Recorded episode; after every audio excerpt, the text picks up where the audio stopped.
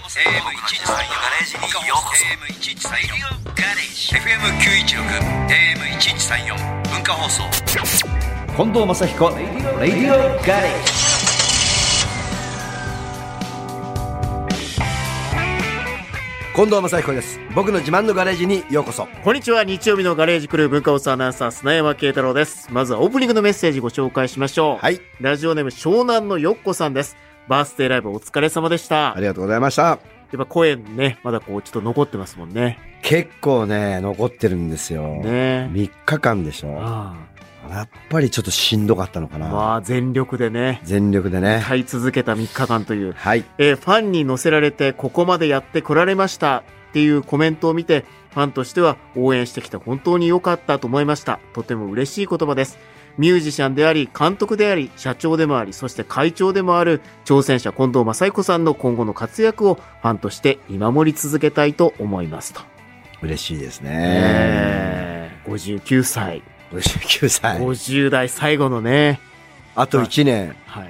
やっぱちょっとね違うね59歳はですか58歳とは違うそうかあと1年でそっちの世界に行くんだみたいまあ、カウントダウンをちょっと感じるな感じますね、うん、やっぱりねバースデーかもしれないですね。い、やー、本当に私も行きたかったですけどね。ねねえお待ちしてましたよえ行かせていただく予定だったんですけど、ちょっと直前で、何があったんですあかの、コロナになってしまい まして。おいおいで目標できました。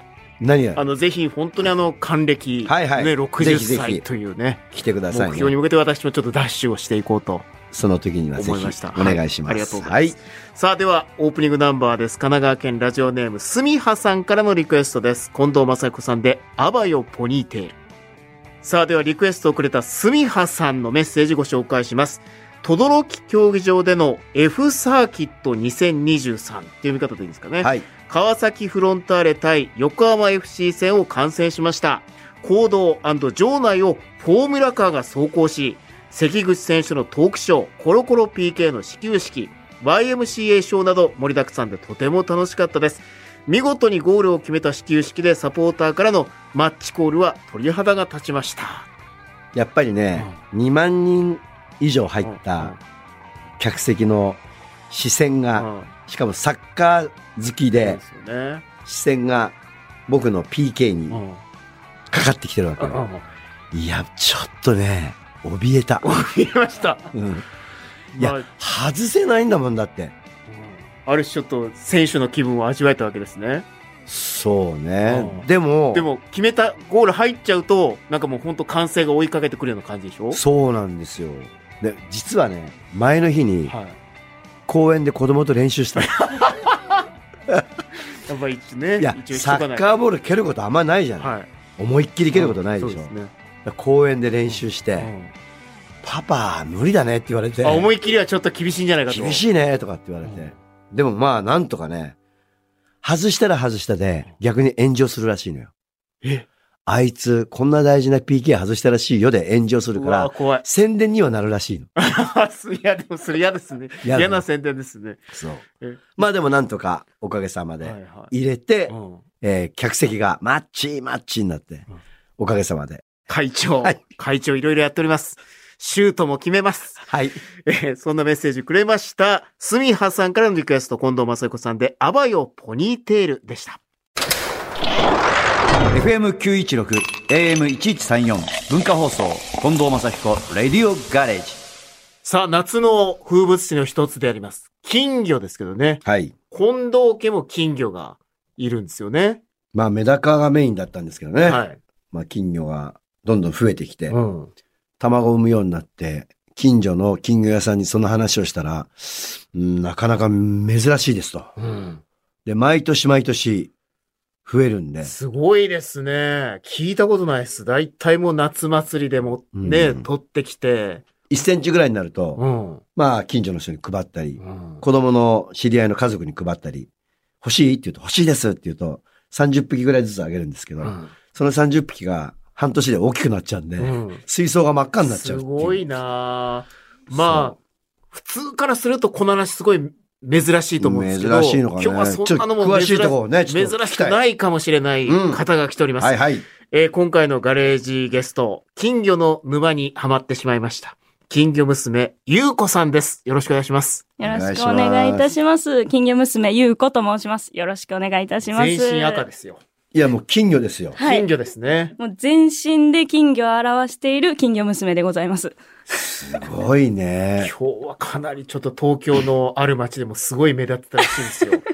ちょっ とね、ここの格好でね。髪からもえドレスから真っ赤で顔も金魚の模様描いてますし、そ、それで歩くことあるんですか、外。これで歩くこと、まあ多少ただ、今日これでいらっしゃいまましたから、は文い化放送イに。ベントの際うはわー。ちょっとお見せした真いっね。赤ですよ。真っ赤ですよ。すね。 真っ赤です。もう、今日が多分でも金魚娘史上一番赤いんじゃないかと思います。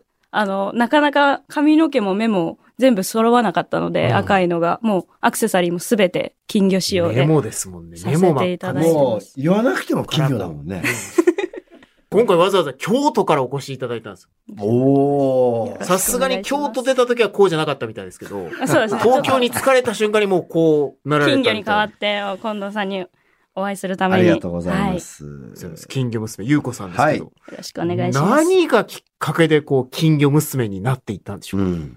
と金魚まず好きになったきっかけっていうのはなかなかよく聞かれるんですけど、うんうんあまり覚えてなくて、まあ、き小さい頃からその近藤さんみたいに、まあ、金魚すくいで、はい。多分、はいあの、連れてきて大きくなって楽しかったっていう経験はあるんですけれども、うん本格的には、まあ、中高生の頃に品評会ってものがあるんですね。はいはい金魚の有名な産地のところ。こちらにお邪魔して、もう、多種多様な金魚の種類を見た時にもうすごい感動して、うん。で、その時ちょっとちょうどゴスロリにもハマってまして、でも、 なかなかライブとかには行かないので、そのはいゴスロリの格好で品評会に一人、女子一人行ってたんですね。ゴスロリって何ですかゴシックロリータでこれの黒いバージョンみたいな、もうヨーロッパのドレスみたいな感じの、はロリータの。の黒いバージョンなんですけどゴも、スロリって言うんですね。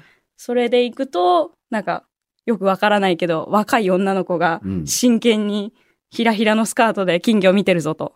うんで、誰が呼んだか金魚娘っていうことで、もう、じゃあ金魚娘でいいやと。金魚娘になろうと。いうことで、金魚娘として、あるスター種トした気がします。自分初でもない、なんかいつの間にか金魚娘になっていたっていうことですね。そうなんです。なんか若い女子が珍しいらしくて、うん結構やっぱりかなりマニアの品評会になるとおじさま層が多い。あ、確かにってね。ことで若い女性も少ない上に、まあうん派手な格好をしてたから、うんなんだあいつはということで。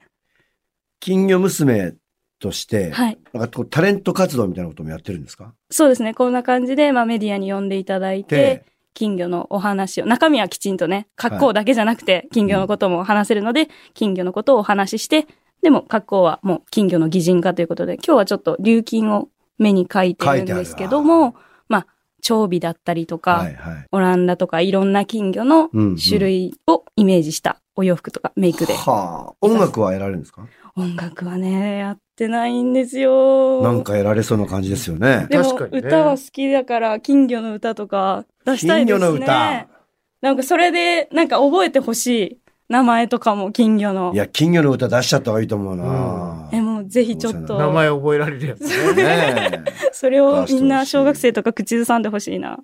そうですか。一応ね、本当でも、イヤリングとか、ネックレスとか、もうすべてですもん全て金魚ね集めて集めて。うんまあ、こういうのも、女の子だとね、結構メイクとか、はいアクセサリーとか多いんですけど、その割にはその生態、そのさっきおっしゃってた繁殖まで行くとうんうか、ん金魚をやるっていう人は少ないみたいなんですよね。そうです不ようん思議なことに。家では金魚をお飼いになってますよね。はい、もちろんです。どんな感じで飼ってるんですか今ですね、30匹ほどいろんな種類を混ぜ混ぜして飼ってるんですけれども、家の中で。家のお風呂のちょっと横の部分がですね、スペースがあるので、うん。お風呂に浸かりながら、こう、金魚が見れるように。あー一緒に入ってんじゃなくてよか ったわ。うんですね。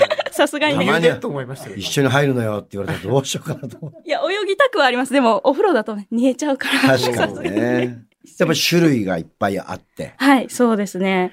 いろんな種類を結構全国各地とか、うんまあ、海外とかも行ったりするんですけど、はいはい。そこで引いてきてやっぱ可愛いなと思う子は連れてきて、本当はあんまり、まあ、いろんな種類っていうのは良くないとは、あの、本とかには書あ、かれごってちゃにしちゃうと。そうなんですよ。まあ、なるほど病気とかもあるし、形とかでいじめられたりとかもするからはいはい良くないとは言うんですけど、まあ、私の買ってくる子は性格がいいのかなみんな仲良 く仲良くあのして暮らしてるので、いろんな種類をへえ両乱に眺めつつ、あじゃあ一つの水槽でもうそんなたくさん。そうですね、金魚両乱でこう舞うように。へちょっと羨ましいね。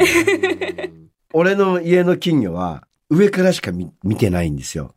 あ、でも、金魚の本来のうん。見方っていうのは上見なんですよ。上見っていうんですか、それ。はい。上見、横見とありまして、うん日本の本来の金魚の見方っていうのは上から見るのが正しい。品評会も全部あの、洗面器、たらいをぶわーっと並べて、上から見る姿を品評するんですそうよ。なんだ。あはいうちはね、全部上から見る金魚で、まあ、ベランダだから、低いね、あの、たらいの中に入れてるようなもんなんでう、んいや、もう、良き買い方ですよ。いやいや、だからやっぱり水槽でね、横から見たいなっていうのはありますけどね。まあだから金魚によって上から見るのが美しいとされる金魚とか、横から見るのが美しいとされる金魚とか、はいはい種類によってもありますので。メダカもそうですよね。そうですメねダ。カもなんか上から見ると、たっぽりした、はい。丸々太ったメダカが見えるんだけだるど、まですね。横から見るとやっぱりこう、スーッと細かったりね。うん。見方によるんですね。そうなんです。よ。だからそれもまた面白いところですよね、うんお魚のね。僕はどちらかというと、鑑賞する方じゃなくて、うん育てる方が楽しい。うん。鑑賞してみるのもいいけど、うんそうじゃなくて育てて、あ、こっちの水槽の仲間たちが大きくなってきたなとか、うんあれ明日あたり卵産みそうな動きしてるなとか、おー、すごい。そういうの見ると、朝ちょっと早く起きてると、やっぱりちっちゃな池の中で暴れてるんだよね、うん金魚が。それであのスポンジ放り込んであるんで、でスポンジをお昼側にパッと上げてみるとうん卵がいっぱいついてる。えねえ。そうなんですよ。もう、よくわかりそう。朝なんですよなねん。だ朝なんですよ。朝なんですよ。それを見るというね、ええマニアですね。 金魚屋さんだから。金魚屋さんだから金魚屋さんですよねすごいですね。そういや、でもまさにその通りで、まあ、うん私はどっちかというと鑑賞、あと金魚旅、いろんな金魚をできるだけこの目に入れたい。ああいろんなところにいるいろんな金魚をできるだけこの目で映したいっていう感じなんですけどうも、ん育てる楽しみで、品評会を目指して育てる、繁殖をして、いろんな自分の金魚を生み出したい。あと、まあこういうね、ファッション金魚を集めたいとか、はいは本当に、ただ金魚が趣味ですって言っても、いろんな趣味のあり方があるんで、うんそれもまた金魚の一つの多様性で面白いとこだと思うんですよね。砂山さん、ちょっとさ、馬鹿にしてないいバカにしてないやいです。や、ちょっとねバカにしてないですよ。金魚の話で盛り上がってる二人を見て、いやいやいやいや。いや何が面白いのかなこうみたいなろんな世界があるんだなと思って。世界があるんいろだんなな。世界が繁殖させてる人もいれば。いれば、うんもう一生かける人とか、いろんな人がいるんだなと思いながら、あ、そう、はいなんか俺には興味ないんだみたいな。全然全然み未知の世界だからもう、あ、そうなんだってずっと思ってますよ。ちなみに、ゆうこさんは、はい。金魚すくいの方は得意ですか金魚すくいですね。まあちょっと私先ほども言ったんですけど、鑑賞の方が私好きでございまして。あ、はいや、やられたことはありますよやね。られたことはもちろんあって、一応ね、金魚娘としてうん、こうしたらいいとか、知識はね、あの、こう、横はすっとうんやった方がいいとあるんですか、ねテクニックとかえは一応勉強はしてるんですけども、はいあまり得意というあー特技まではいかないですね。僕はあの、福岡県は中洲はい。の飲み屋街では結構上の方です。なんで、なんで中洲その飲み中屋洲街になそんなことあるんですかなんで中洲中洲の橋のたもとにはい。金魚すくい屋さんがあったんですよ。えー知らないしかも、そこの金魚すくいのおばさんに、最後、あんた、今週末、いろんなところに金魚すくいがあって、ううんはい。ち代表で出てくれないかって言われて。スカウト。すごい。 そうなんです。めちゃくちゃ腕前。すいません、ねえ僕明日東京帰んなきゃいけないんですけど、つって。お断りして。お断りしてわすごい。救うのも、育てるのも得意な。やっぱ繊細なんだ。もう金魚をやられてる方でも繊細な方が多いと思うんでますあ、よ。コンマ2、3ミリの動きで動いてるんで、う僕んの場合は。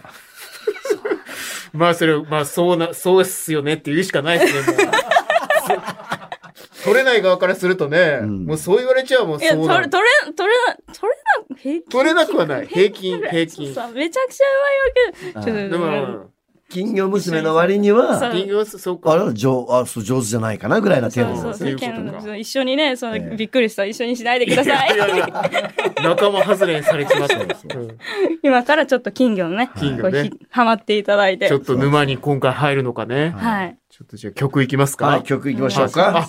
すごいじゃないですか。何ですかマチさん、お今回来ましたよ、金魚娘。いよいよ。ゆうこさんからのリクエスト。なんでだなんでだなんででしょう。なんでです か曲お紹介を母さんとか関係ありそうだな。お願いします違。うか。いや、実はですね、うん私学生の時に近所に金魚屋がパッとできまして、ううんん。で、まあ金魚好きなんで、はい近くだったんで、通いまくってたんですよ。はい。そうすると、まああまりにも金魚好きだから、アルバイトで働くかって言われて、うんまあ学校があったんで、うん土日だけ。はいっ。ていうことでそこで働いてたんですけど、おそらくですね、 そこの社長が、あの、松さんの世代でして、うん。ずっと鳴ってる曲が、あの、その世代の曲なんですよ。あの、スニーカーブルースももちろんですし、はい。はい。あの、唇よ熱く君を語れとか、はいはい恋昭和のねそう、恋人よとか、ああ。そう、全然私世代じゃないからほとんどわかんなかったんですけど、うんええでも社長にこう、変えてとも言えず、うんまあでも、聞いてるうちに、変えなくていいから。聞いてるうちにでなもんでね、変えて言わなきゃい聞いてるうちにいや、知らないから一曲、あ、でも、あ、あ、でも、聞いてるうちにいいなと。そでう特にスニーカーブルースの時は、まあ、なかなかちょっとね、その時はお客さんがたくさん、まあ、ホームページとかまだなかったんで、はいはい来なくてですね、水槽洗いがほとんど仕事だったんですけど、もうノリノリで、この、スニーカーブルー金ス魚に乗りも、ながら。金魚もノリノリだったんですよ。ノリノリでノリノリだからスニーカーブールースを聴いて育った金魚なんですよ。そうですよ。ね。なんか思い出の曲なんですよ。そうそうそう。いや、いい。京都の金魚も聴いていた曲です。はいそうです、素晴らしいです。近藤正彦さんで、スニーカーブルース。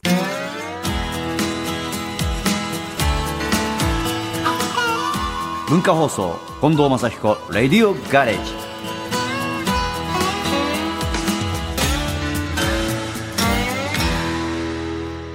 さあ、今日のガレージトークのお客様、日本一、いろんな金魚に会いに行っている、金魚娘、ゆうこさんです。後半もよろしくお願いしまよろす。しくお願いします。幸せですね。はい。ね全国いろんなとこ行ってるんでしょそうですね。金魚。全国かなり回りましたね。どんなのがあるんですか有名なのって。有名なところで言いますと、まず私の京都に近い関西の奈良県大和郡山市。うん。まあうんここは金魚すくいの金魚の生産が多いですね。そうなんですね。はい奈良なんですね。奈良ですね。で、愛知県の八頭美なんですけれども、うんここは高級金魚。私が飼ってるような丸物って言うんですけど、ちょっと丸い尻尾もなんひらひら分かれてるような金魚が多いです。で、うん。ここで、あの、日本一大会っていう金魚の一番の品評会が行われたり。やとみね。そうですね。弥弥富富、有名ですね。で、あとは、九州、熊本県、長洲っていうところがあるんですけれども、そちらは金魚すくいがなんと、まあ、地産地消なんで、あの、船型の金魚ではなくて、こういう丸物の金魚で金魚すくいしてたんですよ。贅沢な感じですね。い贅わ沢ゆでするね丸物っていうのは、あれですか、デメキンとか丸物そうですね。ね。お腹がポコッと丸いやつですね。で、尻尾が分かれているようなうんので、してたので、私はそれを初めて見てびっくり。へーしましたね。あと、ジャンボオランダっていう30センチぐらいになる、多分金魚で一番でかいうん金魚が有名なんですジよ、ャね。ンボオランダっていジう。ャンボオランダ。ほん30センチだともう、これ鯉じゃないんですかと金魚です。金魚だ。金魚ですね。いや、本当にでもでっかいですよ。男の人の腕で両手で持つぐらいですからへね。ー。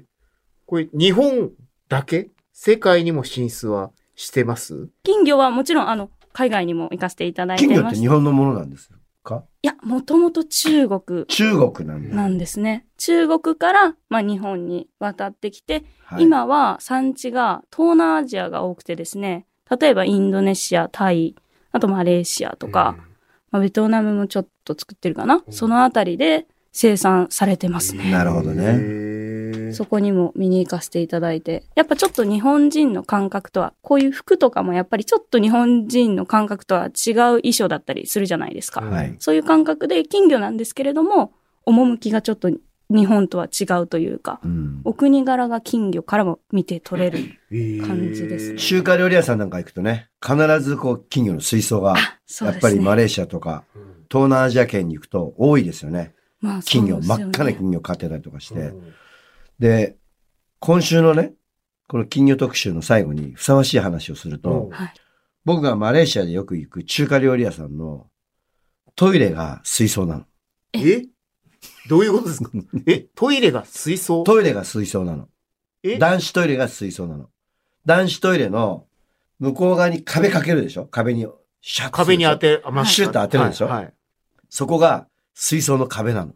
だから、ま別あに普通は白い陶器にそう当てますけど、うんそれあっち側がが水槽なガのラスになってて、向こうが水水槽なの槽で、金魚は泳いでるだから当てに行ったやつにうん寄ってくる子もいるっていう、ガラス越しですけどの。。それはね、寄ってきたかどうかわかんないけわかど、なんかね、見られてる感じが して、そうですね常に見られてますよね。金魚に見られてるわけよ。うん全部見られてるわけ見よ。られてますよね。 脱ぐところから履くとこまで。うねんでも金魚には被害何もないよね。まあそうです。もちガろんラス越しですからね。ガラス越しですからまあでも金魚にとってもちょっと迷惑な話ですよね、本当ね。まあね。こっちこっち駆け上がってみた いな。狙い撃たれてますからそうね。狙い撃たれて。面白いですね。面白いですね。まあ今週ね、一番締めの話にふさわしい。金魚のトイレのね話。金魚のトイレの話でうん世界のね、金魚の世話界で。の金魚。はいありがや、そとうごれざいます知らなかったな。また来週もちょっとまた金魚のいろんなお話聞かせてください。買い方とかもいろいろ伺いたいと思います。お願いします。ということで、金魚娘、ゆうこさんでしたあ。りがとうございましあたりがとうござい。ました。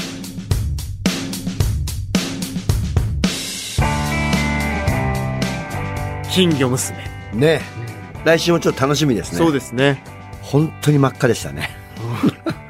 ぜひちょっと写真をね、はい、見てください。はい見ていただきたいと思います、さあバースデーライブで発表されましたディナーショーとマカオでの海外コンサートですね12月23日ですか海外は2011年の香港公演以来12年ぶりとここがいいんじゃないですか常山さん。ああ行くのはマカオ。 12月23日ちょっとショート入ってます ねちょっとリアルな話なんですけど、はい。はいでその前後にあのディナーショーですね、はい。えー12月11日、12日がホテルオークラ東京、そして26日、27日はホテルニューオータニ大阪で行われます。えーチームクラブ近藤、会員優先申し込み、スケジュールは、えーインターネットでは8月13日夜の8時から8月23日水曜日23時59分までとなっています。えー郵送の場合は8月16日水曜までの消印有効となっています。すいませんよろしくお願いしおま願いす。します。さあ、そして、正彦近藤還暦ダッシュ。